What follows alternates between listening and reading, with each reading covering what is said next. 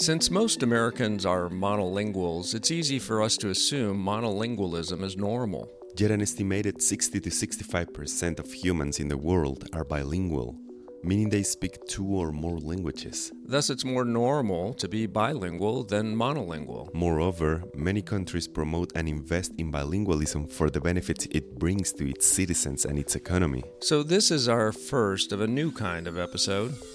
In addition to reporting on bilingualism in America, we'll be reporting on bilingualism in other countries as well. Because it's from seeing other countries that we can see more clearly the possibilities for our own.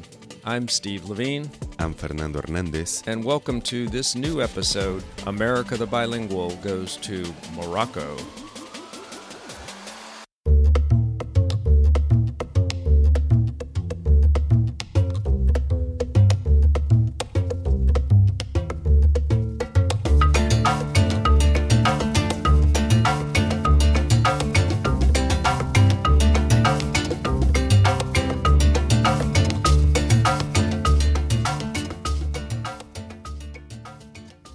Why did you choose Morocco for your first overseas reporting? Because of this rather remarkable woman. Yes, I'm Nouzha Chraïbi. I have doctorate in linguistics, sociolinguistics in Sorbonne Nouvelle of Paris. And so I taught at the university and I was involved in political party, mainly for women's rights. And yes, I've been minister and ambassador of Morocco to Canada.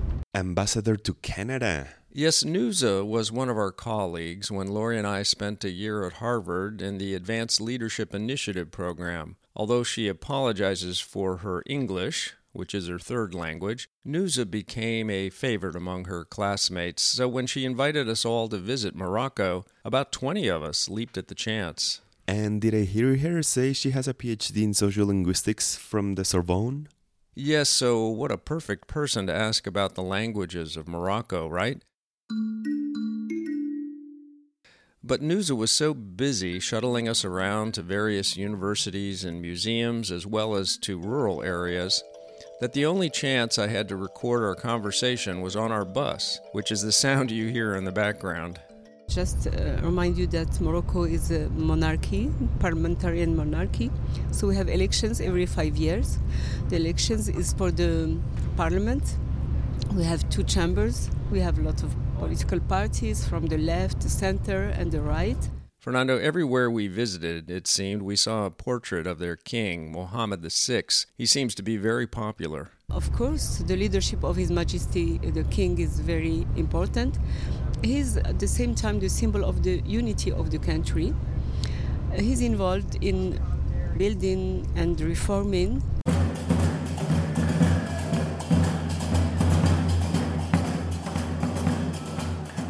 Steve, was Morocco rocked by the Arab Spring? Yes, Morocco did have demonstrations, and it reformed its constitution in 2011, shifting some powers from the king to the parliament. It also made a change in its bilingual policy. It made Berber an official language alongside of Arabic. Here's Nouzha. So I have to mention that we are bilingual by our identity, who is based on Arabic and Amazigh. Now, Amazigh is what Americans might call Berber, yes. But Amazigh is the correct? Exactly, is the correct word. So are the Amazigh the indigenous people of Morocco? They are. They were in North Africa before the Arabs arrived in the 7th century. Amazigh, which has several dialects, is still one of the major languages spoken in Morocco, as we'll hear. But first, I asked Nouzha about her own languages. So you started French. Did you say you were 8 years old? Yes, when I started French, I was 8 years old. And then was it French and Arabic equally through school? How did that work out? Yes, exactly. Well, the morning we studied Arabic from 8:30 to 11:30 or noon. Yeah, 3 hours per day in the morning Arabic and 3 hours French. When I studied, it was, a long time ago. The majority of disciplines were in French. Mathematics in French, science in French history and geography, everything was in French. But Arabic, of course, we studied all the discipline and all sides of Arabic. The Moroccans I met, including Nouzha, are quick to point out that Morocco was not a French colony, but a protectorate, and when they became independent, it was without bloodshed. They seem to retain a fond connection with France and in fact see themselves as a vital link between Africa and Europe.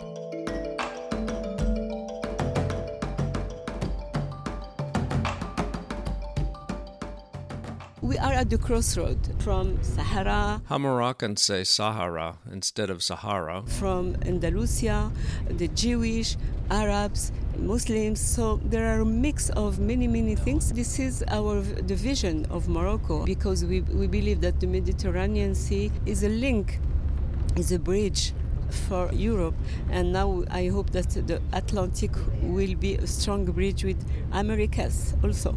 So this is how we see things. So is English on the rise in Morocco? Nouzha says there is a rise in English, especially among young people. In my generation, we went mostly to study in France. However, since at least more than one decade, people also go to United States and to Canada to study. So all those, when they are back, they are fluent in English and they bring their added value to our country.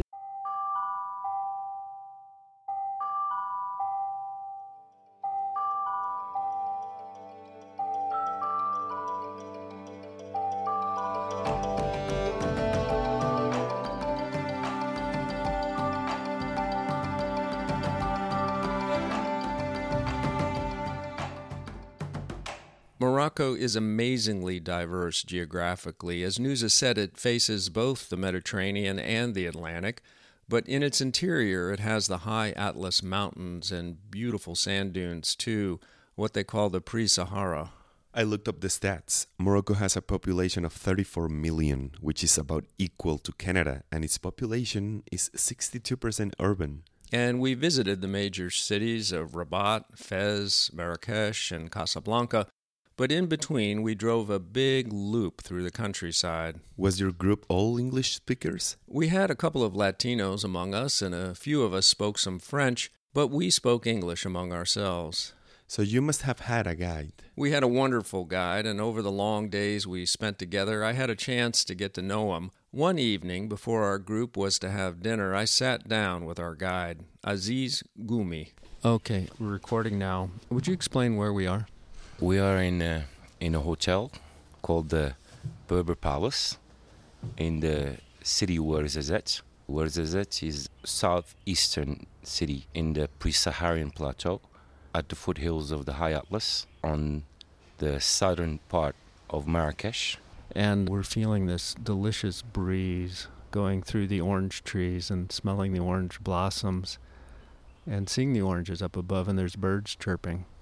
Yep, springtime. It's about the time to see all the blooming of the trees and the happiness of the birds. He sounds like a nice guy. Aziz is a very nice and patient man.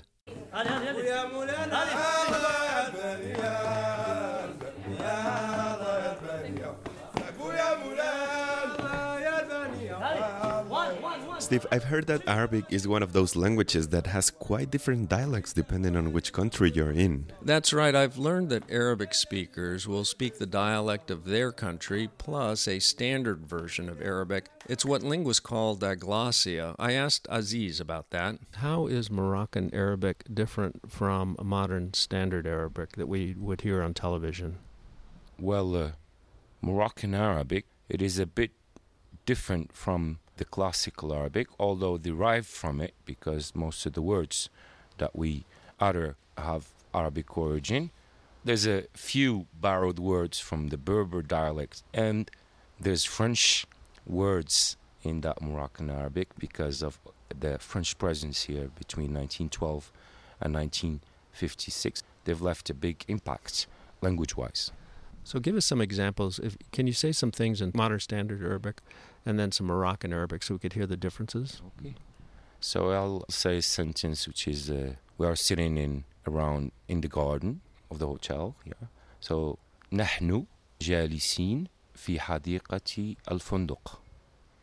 That's classical Arabic. Same sentence in Moroccan Arabic would be like, إحنا جالسين في الحديقة ديال الفندق, or it could be الحديقة ديال الأوتيل, because we use the word hotel instead of فندق in Arabic because of the French again. Now say that same sentence in French. On est assis dans le jardin d'hôtel. And give it to us in English. We're sitting in the gardens of the hotel.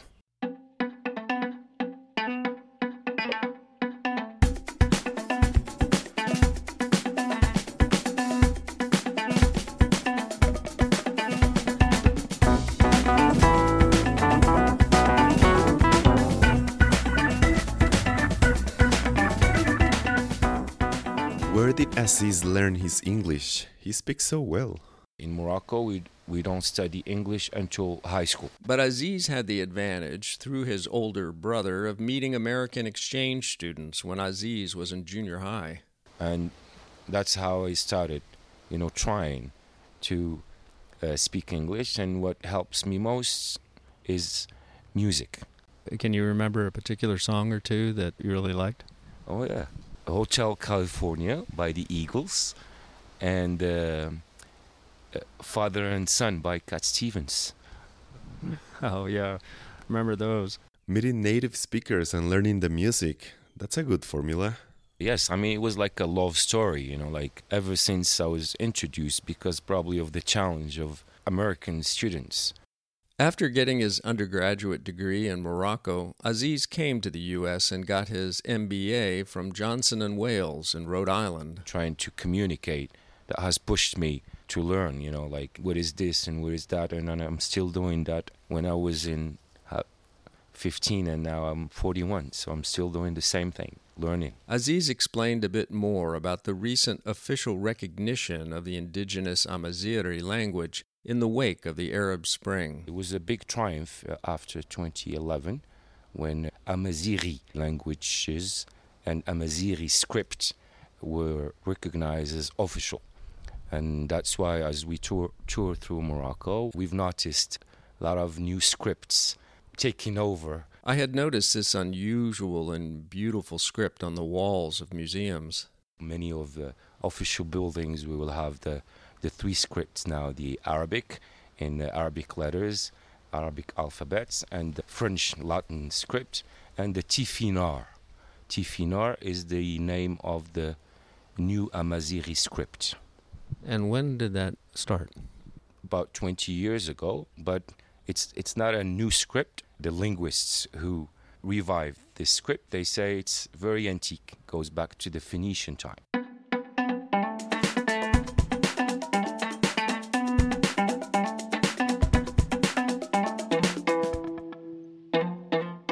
Steve, I've got the language statistics on Morocco from our usual source, Ethnologue.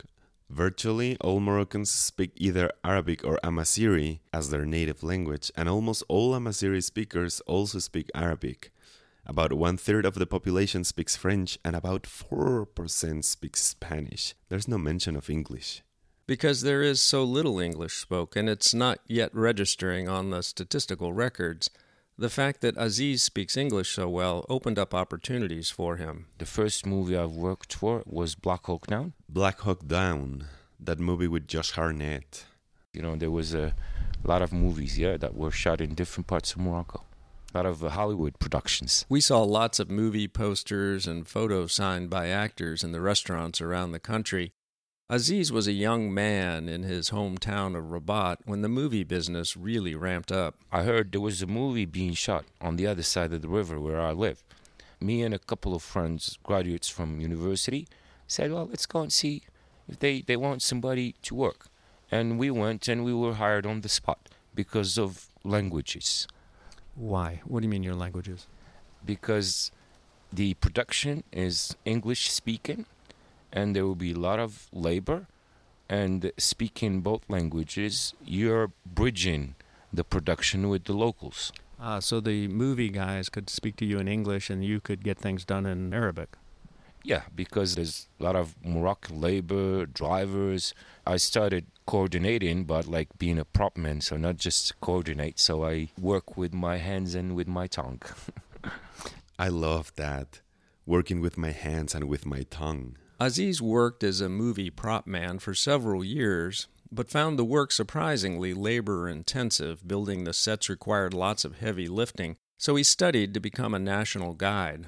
I loved how you stopped the bus along the highway and walked us over to some shepherds who were there tending their flock, and we all got to greet them and speak to them through you.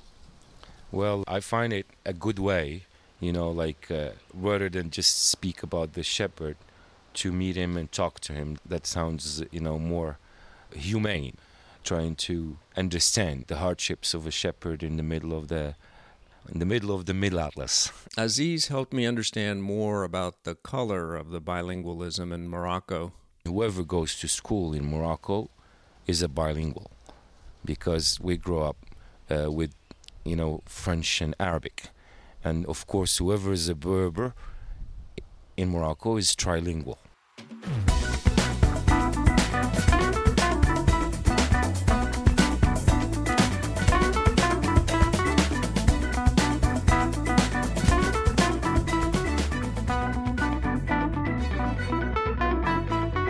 Aziz is qualified to lead tours anywhere in the country, but he was careful to hire a local Berber or Amazigh guide for our hikes into the countryside. Our first local guide was Mohamed. Aziz says his name properly. Mohamed Khatiri. Mohamed is a tall, handsome man dressed in a brown jalaba and a broad-brimmed straw hat. What's a jalaba? It's like a long shirt that reaches almost to the ground, an outer garment. You can see photos of Mohamed in our episode notes. He took us to tea at his home, and then we hiked to the top of a local mountain. At the top, we paused to catch our breath and take in the view. Aziz helped me interview Mohamed. So tell me about your languages. What languages do you speak? Me, I speak first Berber, and after Arab, French, Spanish, and English. And now is only 5 years ago I speak better English because I practice with people, because me, I never go to the school. Your English is very good, yeah. And seguro que tu español es mejor que yo. Ha! You just said you're sure his Spanish is better than yours, and you're right. Sí, me gusta también hablar español, porque ahora tienes mucha gente de España que viene por visitar, y también me gusta hablar español. And he answered that lots of Spanish people come here and he likes to speak Spanish with them. Now, in your home, you spoke some beautiful Berber. It was a toast when we were toasting with the tea. Can you say what you were saying before? In Berber, le bitu bitu, le me bitu me bitu. And what does that mean? It means in English, si like, I like. Si don't like, I don't like. If you like, I like. Yeah. If you don't like, I don't like. Yes. Can you say it again in your language? Le bitu bitu, le me bitu me bitu. That's beautiful. And speak a little Arabic for us as well. دابا انا حيت انا دابا تزدت من هنا انا من محدو عزيز عليا نهضر بزاف ديال اللغات حيت الا تهضر بزاف ديال اللغات يكون عندك واحد باش تكونطا مع الدول الاخرين وتهضر مع الاخرين داكشي علاش تعجبني انا نهضر اللغات مزيان. That's beautiful. And Aziz, can you translate for him? Sure, yeah. Well, Mohammed was just saying that it's good to have all these languages, because the whole world comes here, and he's got, the medium, which is those languages, to connect with the world. So that's why he feels very happy. Fernando, as you can hear, Mohammed's English is a bit rough, but then I remember it's his fifth language. Yes, another Moroccan who makes his living with his tongue.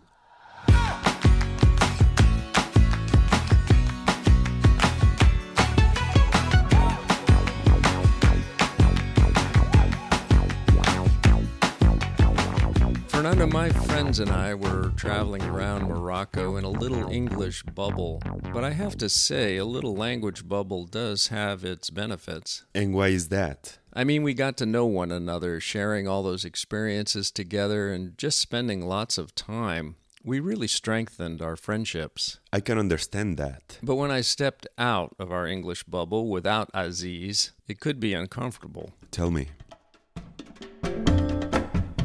Well, at one of our hotels, I had to go to the men's room, so I stepped into the hotel restaurant, but couldn't find the men's room. It was off hours, and there was only one fellow working behind the bar. I asked him first for the men's room. I got a blank stare, and I said restroom, another stare. Idiotically, I even tried WC. Finally, I tried baño, and a look of comprehension appeared on his face, and he pointed downstairs to the left, etc. You might have said toilette. Yeah, thanks for the tip.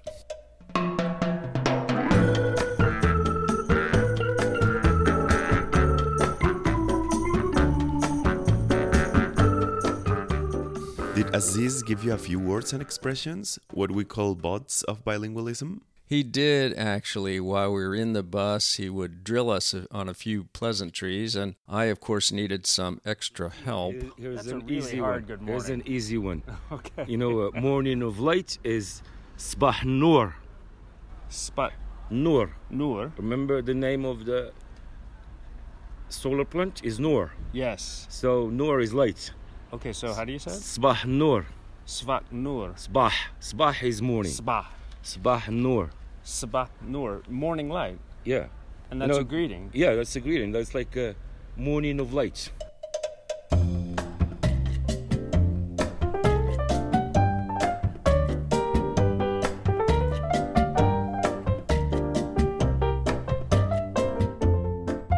The following day, we arrived at a remote mountain village, and Aziz hired another local Amazigh to take us on a long hike. So Aziz, here we are. Can you describe where we are? We're in the High Atlas. We're in an area called Wirgen. It's south of the Tichka Pass that we drove through yesterday, coming from the pre-Sahara to Marrakesh. So we have a local guide with us here, and he's the one who took us to the top of the mountains where we are now. And we're hosted by a Berber family. We're going to be eating couscous. There you go, eating lunch again. It's what I do best.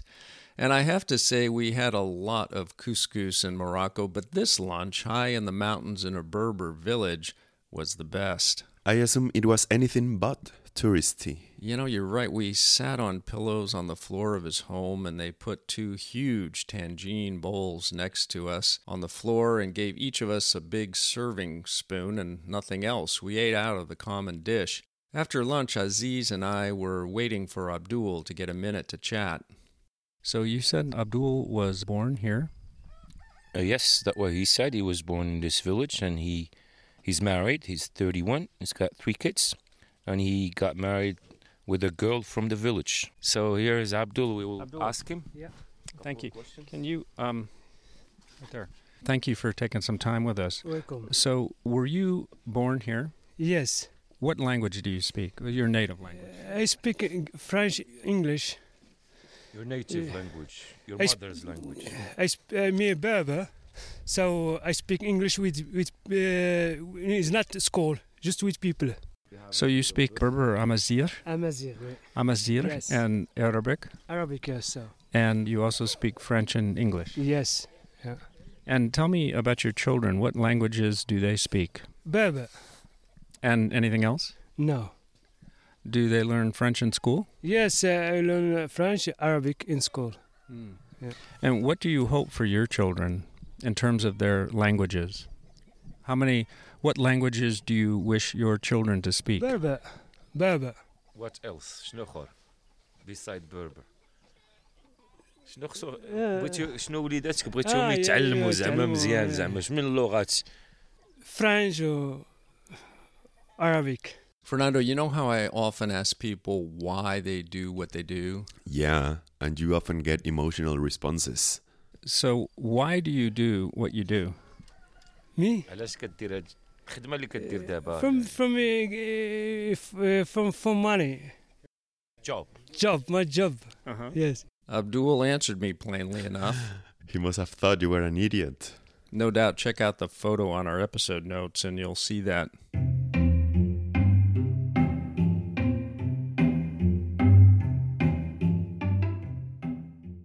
When our tour of the Moroccan countryside finished, we returned to the city for a 2-day conference. Nouzha had assembled a list of university and government officials to speak to us, discussing such topics as the changing role of women in the Arab world, to the economy of Morocco. Did they all speak English? Yes, but Nouzha told me it was hard to find experts who could or were willing to address us in English. But you said English is making inroads in Morocco. Yes, but we could tell many of those addressing us were having difficulty with English. One presenter got so frustrated that partway through her presentation, she just switched to French. One of her colleagues had to rush up to the lectern and try to interpret for us. Oh. And I'll never forget lunch that day. I was seated next to a well-dressed young man, very professional looking, but he spoke Arabic and French and no English. Was it a long lunch? Very long, with wonderful food and many courses. I tried some Spanish with him, but he was equally blank on that. He gave up on me and spent the lunch texting and speaking on his phone. Or maybe it was just a millennial thing. Maybe, but I could hear the beautiful Arabic and French he was speaking with different people, and I felt bad to have missed out on the opportunity to hear his story.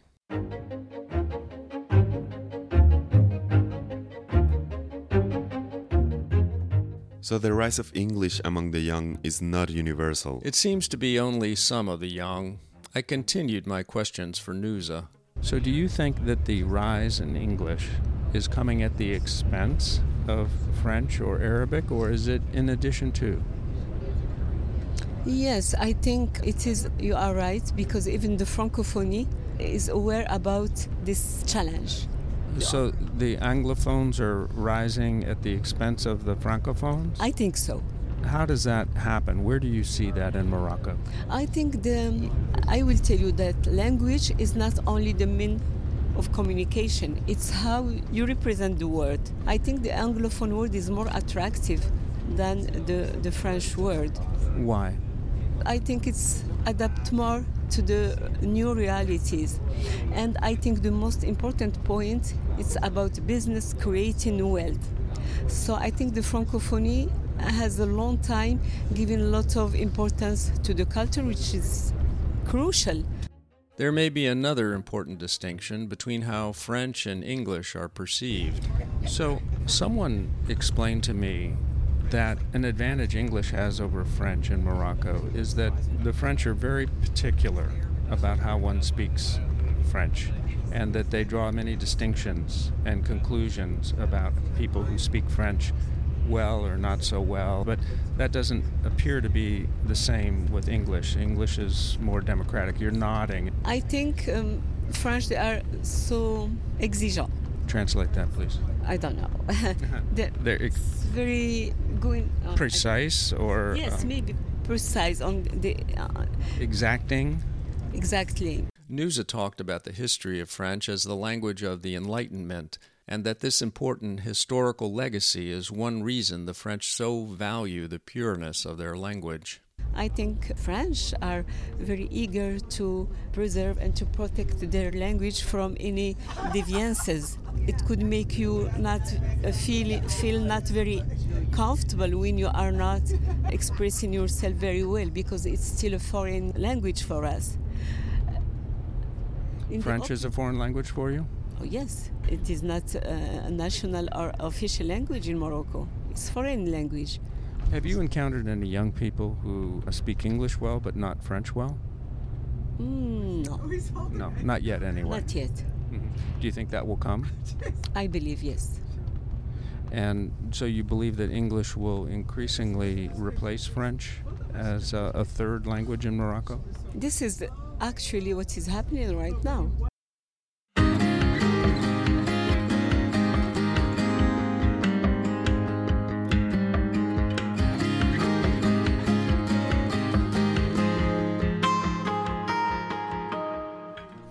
Steve, you were asking Nouzha to explain some pretty subtle things while speaking in her third language.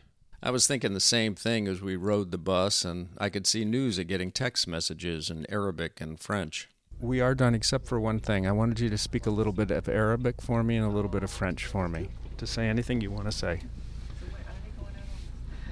بغيت غير نقول على أنه كان هذا اللقاء رائع ممتاز وأنا جد سعيدة اللي جاو عندي هذا الأصدقاء. It was a great opportunity for me to have you. You are friends from Harvard and it was an opportunity to visit, to see some dimension of my country, to meet with people, to visit many cities different. So it is a great pleasure and I thank you for being here. Well, we are the ones who thank you for an incredible, life-changing week. And now, can you speak a little French for me? Yes, sure. So, je crois que je vais te dire exactement la même chose, que c'est un moment de bonheur pour moi de recevoir un aussi grand nombre de... Whether English comes to partly replace French or comes in addition to French, Nouzha says bilingualism is key both for the national unity and for Morocco to serve as that bridge between Africa, Europe, and the Americas. We are in a globalized world, so we are developing all our skills in Arabic, Amazigh, French, and even I'm trying in my bad English to just an example how we see things and how we aspire to continue to be.